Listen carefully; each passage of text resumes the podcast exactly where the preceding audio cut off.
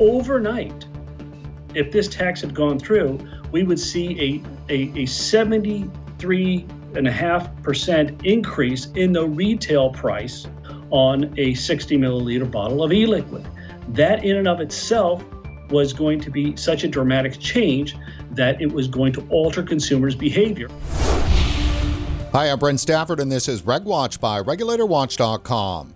Some rare good news to share with you today. U.S. President Joe Biden's federal vape tax appears dead on arrival, as Senate Democrats yesterday dropped the proposal from the Build Back Better Act. The question today is what happened to change their minds? And joining us today to help answer that from the Vapor Technology Association is Tony Abboud, Executive Director and longtime friend of the show. Tony, thanks for coming back on RegWatch. Hey, Brent, thank you for having me. So, first off, my friend, the vape tax, is it really dead or could it come back? Well, you know, people often say never say never. Um, and since this is Congress and they're always going to be looking to raise revenue, yes, at one, one day there will be more taxes being considered. But this tax, for all intents and purposes, is dead. Uh, you know, it started off as a gargantuan tobacco tax that covered virtually every uh, tobacco product out there. Um, but it got winnowed down, as you as you know, to a vape only tax, effectively a nicotine based per milligram tax, and that was something that uh, obviously just recently died its own death. So what happened? Well, look, a lot happened in, in, in, in the ensuing months where, from when this was proposed. But ultimately, you know, this notion that the uh, the Democrats needed to raise significant revenue in the Build Back Better bill, um, they need to find ways to do that. They've obviously always been looking to figure out a way to tax vaping uh, and tax to uh, further tax tobacco. So um, this was their perfect opportunity since they needed to raise three trillion dollars. What what occurred though was that they kind of overstepped. And so there was huge pushback particularly uh, by the tobacco companies which ultimately got the tobacco portion of this tax stripped out of the bill.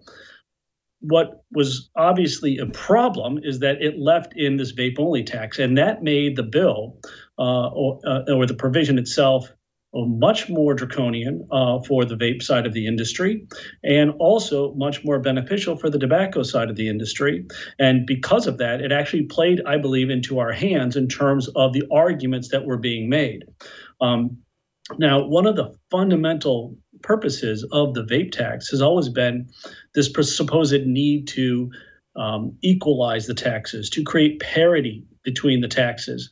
And this bill um, actually thought that was what they were doing. They actually thought that imposing a 20, uh, 2.78 cents per milligram of nicotine tax on vaping products would equate to the cigarette tax. But that turned out to be dead wrong. Um, and one of the things that we did is we put together uh, and had our economists put together an analysis of that tax. And it was striking because when you look at the differential on a per unit basis, for example, you find that the tax that would be imposed upon a, a standard 60 milliliter bottle of e liquid would be almost 900% more than the tax being imposed on one pack of cigarettes. So we took this message to Congress, Brent, and one of the things that we said is if you look at how consumers are going to uh, view their purchasing decisions, they are going to look at buying a pack of cigarette a two pack of pods, or a 60 milliliter bottle of e liquid. We wanted to show them what the differential in the per unit cost uh, would be because that is, in fact, the decision that consumers are going to have to make. So, overnight, if this tax had gone through, we would see a, a, a 73.5% increase in the retail price on a 60 milliliter bottle of e liquid. That, in and of itself, was going to be such a dramatic change that it was going to alter consumers' behavior, especially when cigarette taxes were going to remain flat. Now, this argument was strong to begin with, but it, as I noted earlier, it was made even stronger once they capped the tobacco cigarette tax because now all of a sudden tobacco cigarettes are getting away scot free. And the differential between the taxes on cigarettes and the taxes on vaping products uh, grew to such an astronomical um, number. Now there was there seemed to be too as well quite a bit of, of, a concerted effort among academics, which we've had on our show. We had Dr. Kenneth Warner on just in our last episode, and he, you know, participated uh, quite strongly in the effort. Same with Dr. Michael Pesko and others. Tell us about that. Well, I think that we have always believed uh, that that the academics, the the public health voices, are absolutely essential to any sort of discussion on on vaping as in, in Congress and at the state level. And having those voices out there writing and speaking so clearly on these issues is absolutely critical. So the voices that you were just talking about, Dean Emeritus um, Warner, um, from the University of Michigan. His op ed in the Washington Post was absolutely um, critical. What that came at a time when these issues were being hotly discussed and being uh, uh, in the back room, and he gave such striking clarity to the the primary concerns that he has and that others share with him in the public health community. And that would be the adverse effect that this tax would have, namely, that it would increase cigarette smoking. Um, and because of that, uh, it had to give legislators in Congress pause, especially those on the Democratic side of the aisle who were pushing this tax, because they are very strong in their positions of being anti tobacco and anti cigarette. And this argument, in and of itself, said, hold on, folks, you are actually doing their bidding. So that worked perfectly with the numbers argument that we had put together uh, with our economists because it it actually showed this differential. It showed a, a tax differential for a 60 milliliter bottle of e-liquid being nine times higher than the um, than the tax on a pack of cigarettes. So the other academics that you were mentioning, like, for example, Dr. Michael Pesko, I believe you had him on your show also. Isn't that correct? Yeah, just a couple of weeks ago. Yeah. So he uh, and his research, which was NIH funded research, we also made sure that uh, members of Congress saw that as well, uh, because his research in terms of what happens in, in in in real time when you actually increase taxes, it that drives people to smoking. Um, that conclusion is extremely well established. Uh, and so when you have economic experts such as him, uh, uh, and, and, and, and I guess not just smoking, but also smoking amongst youth, uh, which obviously is a particular concern for everybody in this country.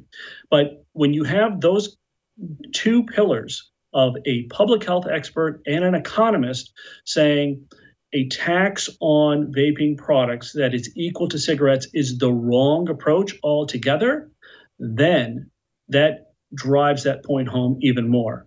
And one of the other pieces that we leveraged significantly was the what I call the 15 past president's letter. It's the letter I think you were just showing it, which talked um, about balancing considerations on e-cigarettes from the 15 past presidents for the Society for Research on Nicotine and Tobacco.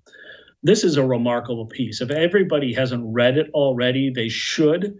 Um, and we've encouraged every office that we've met with to, if they read one thing, read this piece in SRNT because the and if you only read one thing out of this piece, read the conclusions of the article of, of these academics because they are striking and they are stark and they are straight to the core issue of what is wrong with public health discussion as it relates to vaping in this country. But so we use this as a jumping off point and and because they speak very clearly in their article about what should be done with the tax. They said it's okay to impose a tax on vaping. And frankly, VTA, we agree, and we proposed an alternative to Congress to give them something else to think about that wasn't an, abs- an absurd per milligram tax. Um, but they said you impose a small, modest tax on vaping, that will achieve your objective of deterring youth, but it will not deter uh, and disincentivize people who were otherwise quitting or trying to quit from going uh, going back to uh, cigarettes. So yeah. that and and and the stark conclusions that they have in that article were absolutely essential and we were able to speak very forcefully on this issue because these were not words coming from industry these were words coming from public health experts from a decidedly anti-tobacco academic organization. And I think our viewers would would love to know a little bit more about that like because you know we've covered this. There's obviously everybody with inside you know vape media have been covering the yeah. great work from these academics. But to hear that that stuff that these papers have made a difference i mean you know were they thrown on a table? How how do you know they made a difference well look I, I i can't tell you they made a difference but what i can tell you is the arguments and the messaging that we were able to present were are always going to be stronger when those arguments are coming from the mouths of academics and independent researchers who know what is true and what is false because their positioning and their motives cannot be questioned. Um, and so that's that's one of the reasons we we lean so heavily on their arguments plus they dovetailed perfectly with sound policy and it was very easy to demonstrate to um, members that we met with that there is no good policy at the core of this tax, plain and simple. There is no parity whatsoever. You are raising taxes on e cigarettes, a less harmful product, than you are imposing on the cigarettes themselves. That that's that's a that is a non-starter and should be a non-starter for for anybody. You know, you are actually imposing a tax that is regressive and harmful to those that are actually working the hardest with lower incomes, um, uh, trying to get by in this economy that's extremely strapped. And we, we were able to rely upon their arguments to say that this is a racial um, justice argument and a social justice argument because as the 15 past presidents point out the needs of the, the members of the african american community LGBTQ community, the needs of those people of lower incomes are not being met by this one sided debate on vaping, which is seeking to get rid of flavors, which is seeking to get rid of vaping, which is seeking to disincentivize um, uh, everyone from using vaping products as an alternative to cigarettes. And when these academics make these stark arguments uh, about that, that touch on issues of racial equity and social justice, that becomes something that resonates and has to resonate inside the camps that tend to look at these issues and raise them to the top of their list. So, Tony, I have a clip here from Dr. Kenneth Warner's episode of Reg Watch, which we just released yesterday, right on that topic. And let's have a listen. So, we did need to change the messaging, but I don't know how to get through. I mean, the, the U.S. Senate has a significant number of senators who march to the beat of the campaign for tobacco free kids. It doesn't matter what they say, they will support the campaign for tobacco free kids. And uh, their message is do everything you can to get e cigarettes out of the hands and mouths of kids. And let's not worry about those poor adults. Obviously, they don't say that, but, but implicit in their message is let's not worry about adults. And frankly, I think we have a social justice issue here. Uh, and it's one that is not widely recognized. We mention it at the end of the American Journal Public Health article. Uh, most smokers today, or let me say a disproportionate number of smokers today, come from disadvantaged groups, minorities, the LGBTQ community, people who are suffering from mental health issues, ranging from depression on to others. Uh, I think that an awful lot of people who matter in our politics, the people who essentially are engaged in politics and influence politicians, don't see that smoking is a problem anymore. They're educated, they're affluent, and most of them not only don't smoke, but they don't know smokers. Their colleagues don't smoke, there's no smoking in their workplace, and there's no smoking in the restaurants and bars that they frequent. So to them, it's kind of a non issue. A non issue. Boy, he makes a powerful argument. Yeah, that, I mean, it really is a powerful argument. And uh, it is it is so good to hear such clarity in terms of the manner in which these issues have to be discussed and the manner in which they are not being discussed. Uh, and that's what the, the, core strength of this particular um, paper that was written by uh, Dr. Warner and, and, and the other past presidents. They came right out and said, you guys are getting this wrong and you're getting it wrong for so many of the constituencies that we other in any other um, context we're doing everything we can to protect and to to assist and to defend. Um, and so why are we doing it so differently here? Um, we felt so strongly about uh, one of those last comments that you, he he had in that clip that you just played that we included it in one of the many missives that we sent to uh, the uh, to the Hill. Uh, one of the pieces that we sent to the Hill really tried to clarify and, and succinctly clarify kind of what the core issues were as it relates to um, um, the the the e-cigarette tax uh, right now. So the top four points that we needed to make, particularly to Democrats, is that this bill was going to make cigarettes cheaper, that it was going to lead to an increase in smoking. It would obviously violate the president's pledge uh, and then this last piece on racial equity. And you can see in the graphic that one of the quotes that we included was this notion that we need to pay attention to adult smokers, and that is not happening. And and the second point that we brought up was what he what what uh, Professor Warner was just talking about, and how, hey, smokers have become invisible to so many people, particularly those in power. And so that has to jade their thinking and skew their thinking about what and how they should be what they should be doing about this issue and how they should be doing it. So um, we felt so that those comments were so compelling. We made sure they were on our short list of points.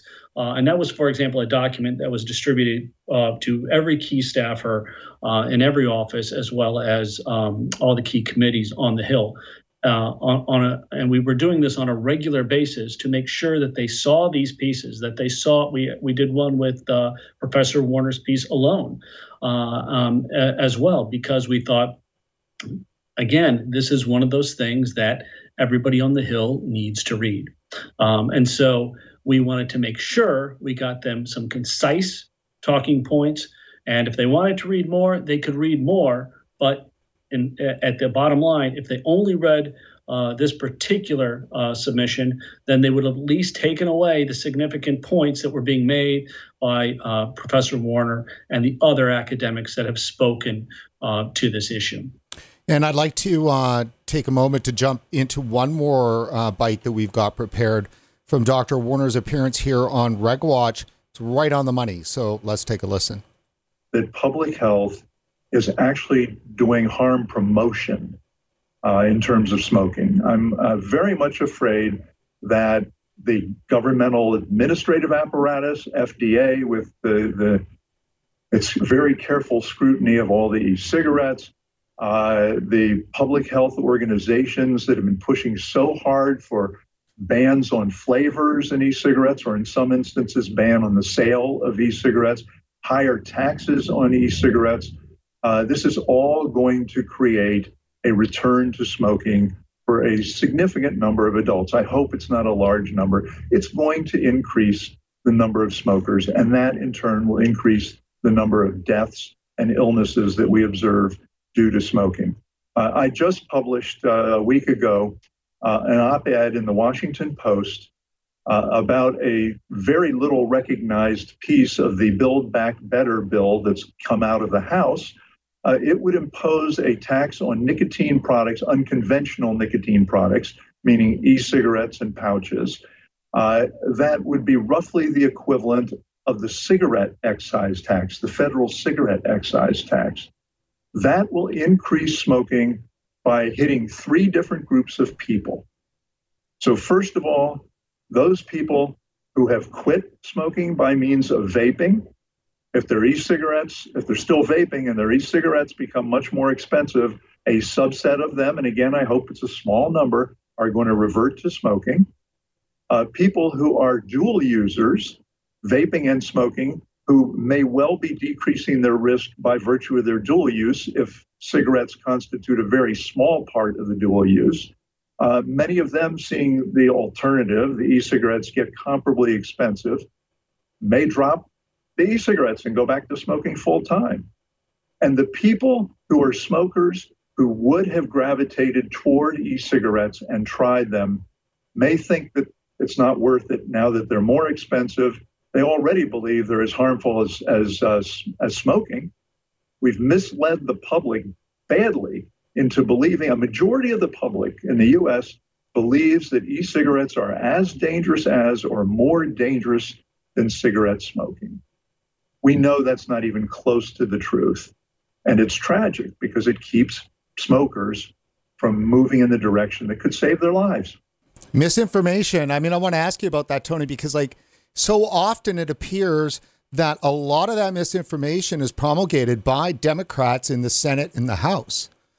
So, I mean, I, you know. Well, part, part of the problem is that they don't know better because what they're being fed is is is misinformation, and it's being done intentionally by the very groups that um, Professor Warner was was talking about, and eh, because that's the campaign that they are on, and so you know we don't have the luxury of of um, of being purveyors of misinformation because uh, industry is is rightly chided right? They should not have that luxury either because um, they are doing a complete disservice to the the community the broader community of, of smokers and the broader community of, of, of people who are actually concerned about public health but that's why we dug into the numbers and and so this and and where I'll take issue with with Professor Warner, and, and maybe he just slightly misspoke, but the the intent of this tax on nicotine was to equate the taxes to cigarette taxes. But as our analysis points out, they're not even close. And and and there's two ways to look at that. One was the way that we looked at earlier in the chart, but there was another line in that chart which really highlighted it and said, look, if you truly believe that a per milligram, a 2.78 cents per milligram uh, of nicotine tax is the appropriate tax.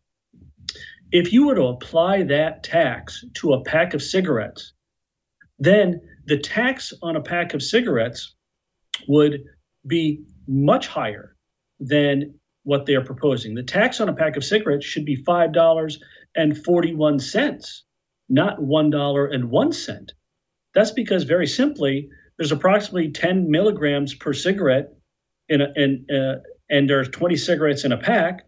So that's um, 240 milligrams in a pack of cigarettes. And so if you were to do the math, the tax, if you were if you believe in this per milligram notion, should be five dollars and forty-one cents, not one dollar and one cent. So there's just an absurd disparity from the very beginning. And they start with this ridiculous premise of, of how they calculated the actual nicotine. And I believe it, at its core is some someone's belief or someone's intent to explain that this figure that they put into the bill related to a related or compared one JUUL pod to a pack of cigarettes and then they extrapolated all of their numbers from that. Um, obviously, that is not an accurate comparison. And if you really just do want to compare the milligrams of nicotine, we wanted to make sure that they knew exactly what those numbers should be. So uh, at the end of the day, if you want to flip that around, we said, eh, you know, if, if you really want to apply the same rationale, then, you know, the tax, what you're what you're effectively doing is taxing cigarettes at 0.5 cents per milligram, not 2.78 cents, which is what you were taxing vaping. So they're losing both ways. The numbers actually work in our favor. Um, and that's why we wanted to make sure that as many people saw these numbers as possible. So we wanted to make sure that we got this economic negative impact report out.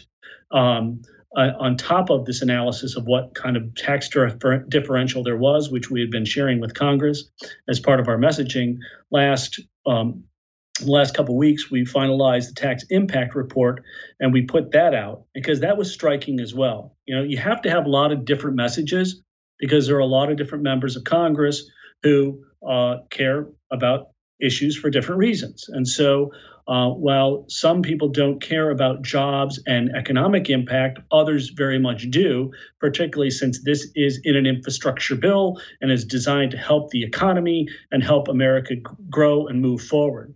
So, we had the economists uh, do his analysis um, on on um, the actual impact of this tax, and the results were were were, were striking.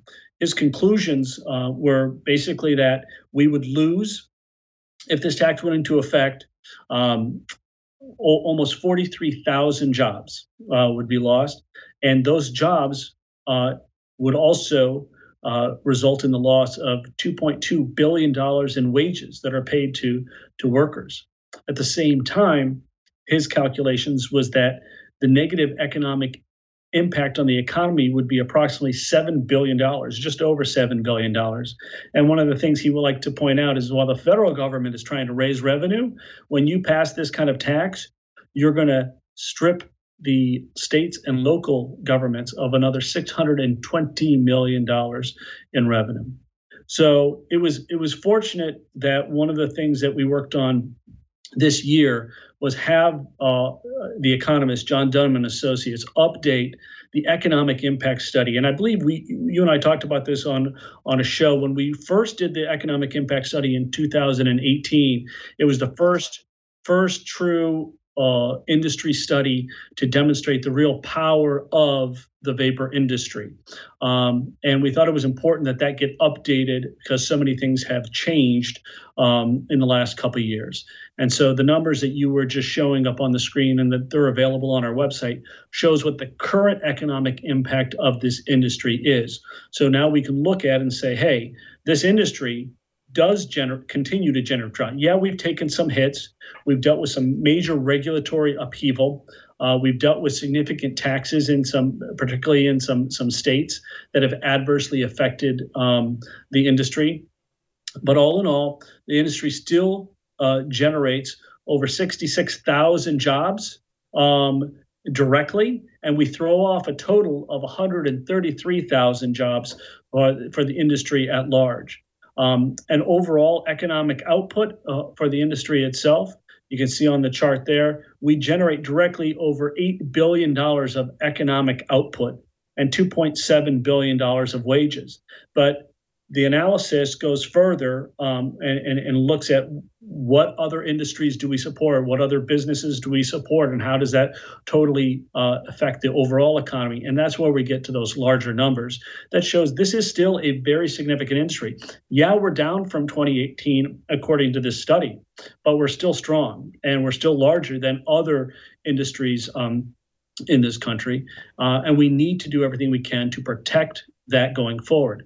But had this tax gone into effect, it would have been yet another hit um, at just the wrong time. Tony, let me um, let me ask you. I mean, clearly, VTA has done a lot of work here in the last year in 2021. I know, though, some of our viewers might be wondering where you've been uh, for the last couple years before that, or year and a half before that. Uh, you've been a bit quiet. Um, what can you say about that? Well, yeah, it's really uh, it's really been a, a, a, challenging situation, right? So if you if you rewind um, two years to the fall of 2019, when we were at the apex of the the fights uh, against vapor, particularly the the president's announced flavor ban, uh, the EVALI crisis, um, and as well as then the states that were attempting to um, ban flavors, supposedly trying to address the EVALI crisis, um, and then all of the other state regulatory activity that was ongoing at that time. Uh, we had basically hit an, an apex in terms of, I mean, it was the perfect storm uh, of, of existential crises, um, which you, you, we just, you don't rarely see that. But you know, VTA went all in. Uh, you know, we had sued the FDA in August of 2019. We uh, once the EVALI crisis hit, we had to arm up to deal with this onslaught of public media uh, uh, attention that we had never seen before, and in terms of engaging a crisis communications firm, um, because obviously we had had public affairs uh, teams working with us, but this was a different animal once EVALI took hold, right? Uh, and then we had the president's announcement. And with that announcement, I mean that was that was quite quite a moment on It September definitely was. 11th, right? Um, and if you look at, and I've done presentations on this before, what transpired, what we were able to accomplish between September 11 and November 11 in, in 60 short days, it was quite remarkable. Um, and you know, at that time, you know, we act- actually had to engage, obviously, other you know consultants in the industry to help kind of craft a strategy. We um, uh, obviously did uh, polling uh, a significant poll that was conducted that ultimately, according to the Washington Post and the New York Times and uh, and other national media, was key to turning the president's mind around on this issue. Um, we had to engage uh, at the same time with states, as I mentioned, uh, that were banning flavors, and so we had we we we filed uh, lawsuits um, uh, uh, around the country to defend the industry and to protect flavors. Um, this was a gargantuan task. Uh, I, I, cannot even begin to tell you just how significant it was. We had lawsuits going on in multiple states. We had a federal lawsuit uh, going on dealing with PMTA, uh, and now we had a, a, an existential EVALI crisis uh, going on. I mean, the, the, the amount of pressure that was uh, brought to bear uh, and then at the same time, we knew we had to mount a counteroffensive, and that's when we put together our the, the first TV ads that uh, uh, have ever been run in this yeah. industry. They were you know? great. And, and they were great. I, yeah, I thought they were really great. We had a great team, and um, and uh, I, I, I I just um, am amazed at the work that w- was was able to be accomplished in that short period of time. Um, but to be frank with you, the the, the, the year turned and um, the bills came due, and COVID hit, and money dried up, frankly.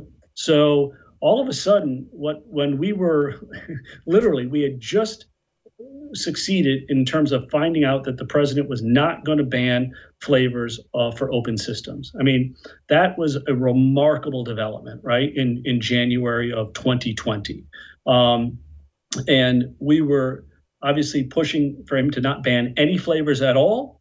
But he clearly heard the messages that we were putting out there, which was you can't shut down, you know, almost 13,000 small businesses, right? Those that was a line that I repeated to him you know, during that White House meeting. So, I mean, and and he got that. He knew that that was something that could not be done, uh, at least on his watch. And at the same time, we gave him an alternative, which is, hey, go raise the age to vape. That's the first thing you should be doing, not take, not shutting down small businesses right and left in this country. So that was probably the biggest initiatives or a set of initiatives that I've ever been involved with. And um, I have to hand it to the, the board of our organization because they said, let's go. We're going to do everything that we can to, to fight and to defend uh, vapor. Now, we were successful in some areas. We were not successful in other areas, but you so, still had you still had the bills to pay. So was it looned? Uh, what is it? Uh, licking your wounds, I guess, for 2020. Well, it wasn't even that. It was really trying to stay stay alive. I mean, uh, you know, like a lot of companies uh, in, in in 2020, they they were facing kind of the existential crisis of can we stay in business? What are we going to do with the fact that we have debt now, and we have no new revenue coming in? Because what happened when the when the year turned is that people stopped stopped participating in the association. So um, you know, uh, what do you do with that? We were so far out in front in fighting for flavors and, and winning on, on a number of those fights. And then all of a sudden, the revenue dries up. So we actually had to go in, um, uh, I call crisis mode, where we had to rethink what we were doing. We had to come up with a way to how we were going to, how were we going to work ourselves out of the debt um, and um, we came extremely close. I'll just be candid with you, Brent, to uh, shutting down and filing for bankruptcy. I mean that that's how significant the bills were. Just here's an example, okay? On on the legal front itself, 3.2 million dollars in litigation bills from that stems solely from EVALI causing these governors to go ahead and um, and do their flavor bans. You know, one state alone, like Massachusetts, we spent $875,000. Now, people are like, oh, why would you do that? Well, litigation is really, really expensive. Second of all, in Massachusetts, we had two lawsuits that had to uh, had to be going on at the same time, and then uh, we had a federal judge that effectively made us have two mini trials when we were trying to get our TROs. So that if you if you ever have been engaged in litigation at the trial level and particularly with respect to TROs, it's the most expensive litigation uh, uh, procedural posture you could be in. But we did what we could uh, through that process. We lost. People were unhappy, right? That that Massachusetts's law was not struck down. So were we, but it's not for lack of trying in that example. Um, and then other states where we had to fight. We actually won, obviously, in New York. And that was a significant victory uh, because, uh, you know, New York is obviously a big state, a bellwether state. Um, and uh, it's, you know, was particularly good because of the way Cuomo dealt with this issue um, uh, to have been able to, to be successful uh, in, in defeating them and stopping that uh, um, flavor ban from going into effect. That's a, that's a large market obviously. But when you look at, but I don't think people fully appreciate, um, uh, and and maybe and nor should they, uh, you know, the, the the types of costs that were associated with the work that needed to be done just to deal with that crisis and just to save flavors. Um, and and the burden that that put on the association, and then you have the confluence of factors where you have COVID coming in and literally shutting everything down. Yeah. Um, yeah. So we came close, like I said, um, but we decided um, that, and we had, you know, the, we decided that one of the worst possible outcomes, the easiest thing would have been to declare bankruptcy and walk away, plain and simple. Um, the, that would have also, in our minds, been the worst thing to do. It would have left a bad mark uh, on the industry generally. It would have left um, a lot of people feeling, you know, negative uh, about about uh, the association um, from a uh, you know in, in Congress, and we did not want to have that. So we came up with a plan to try to resolve the debt. Um, and while we were doing that, we also then had some companies decide to leave. Like it was the it was the, again the worst series of events uh, that one one could have. Um, but so, we fought through so it. Like, we fought yeah, through it, and we got to the end of the year, uh, and we were able to we were able to basically survive, and through the goodwill of a lot of people that worked on the issues, but uh, goodwill of a lot of our consultants that worked with us on those on their their bills. Um, and uh, we got to the end of the year, and and as you might expect, then the board was thinking, okay, what are we going to do next? We had to kind of early in 20 21 figure out okay we made it we survived now what? And so we we've retrenched clearly right? And uh, so we don't have a big pr machine going but we, we are still active. We're still engaged. We have lobbyists on the hill and we decided that we knew this tax was coming. This was going to be a major issue for us to address. Obviously we're going to we wanted to uh, companies were now solely focused on getting their pmtas filed uh, we had obviously, you know, pushed FDA to extend deadlines um, throughout 2020, and um, you know, we were watching what was happening with respect to FDA as well. And then when we saw the MDOs come down or start to come down, um, you know, we, one of the things we did was was uh, we wrote directly to FDA um, in mid September and said, what we see happening is wrong. It has to be it seems to be driven by political act, act, uh, considerations.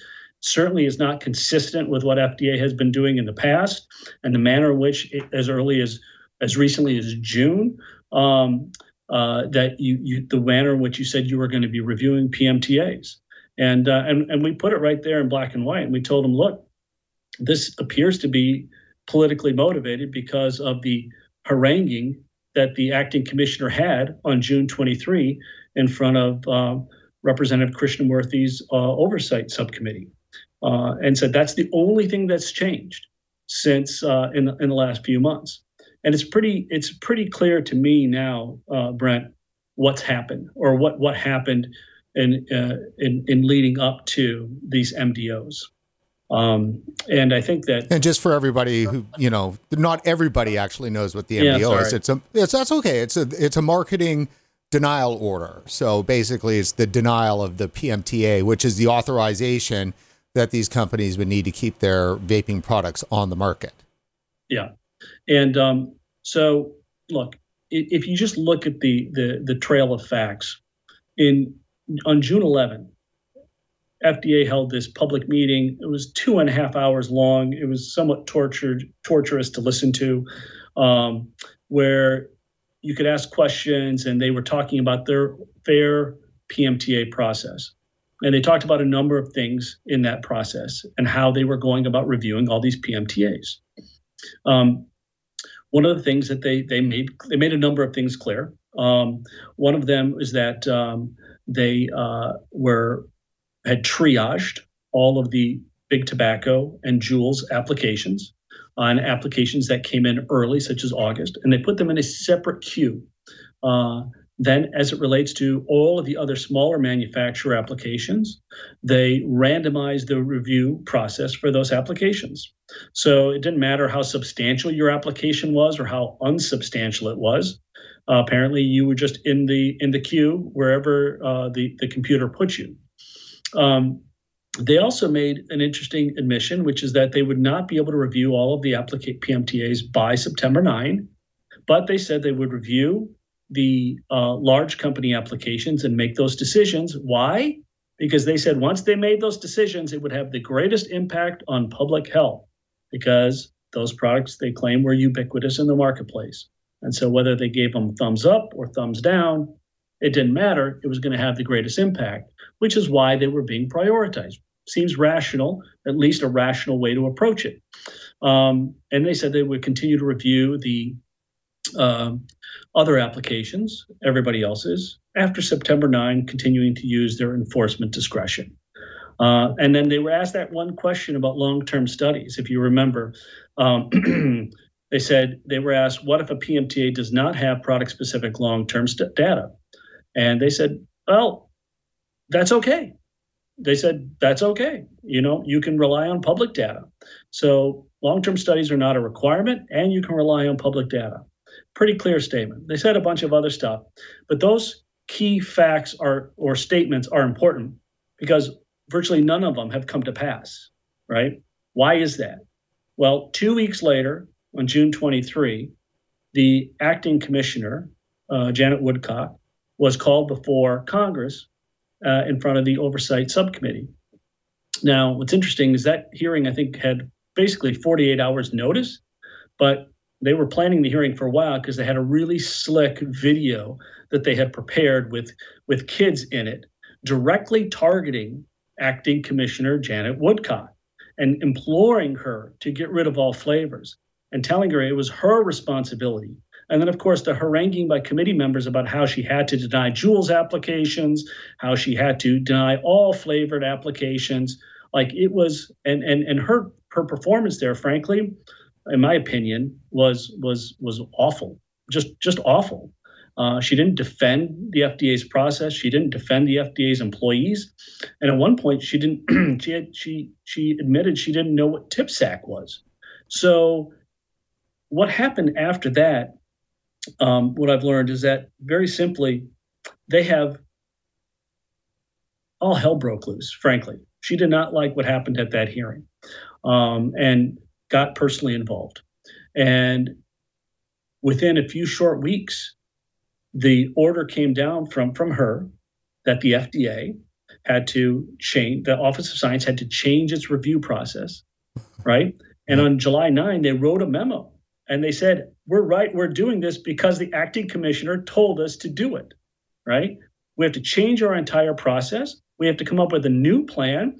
And the goal now is to get rid of all the applications that we can by September 9, even though that was completely inconsistent with what the Office of Science had just laid out only a month ago. Right. right? And this is what's exposed, actually, FDA, uh, at least when it comes to some of the court action that's been going on, because they changed the goalpost so significantly. Yeah. When I saw that memo, it jives so clearly with what I had learned that I was like, I was like, okay, this is exactly what happened. Uh, and now we see it in black and white. And I frankly have to believe that longtime staffers at the FDA who have been committed to this process, right?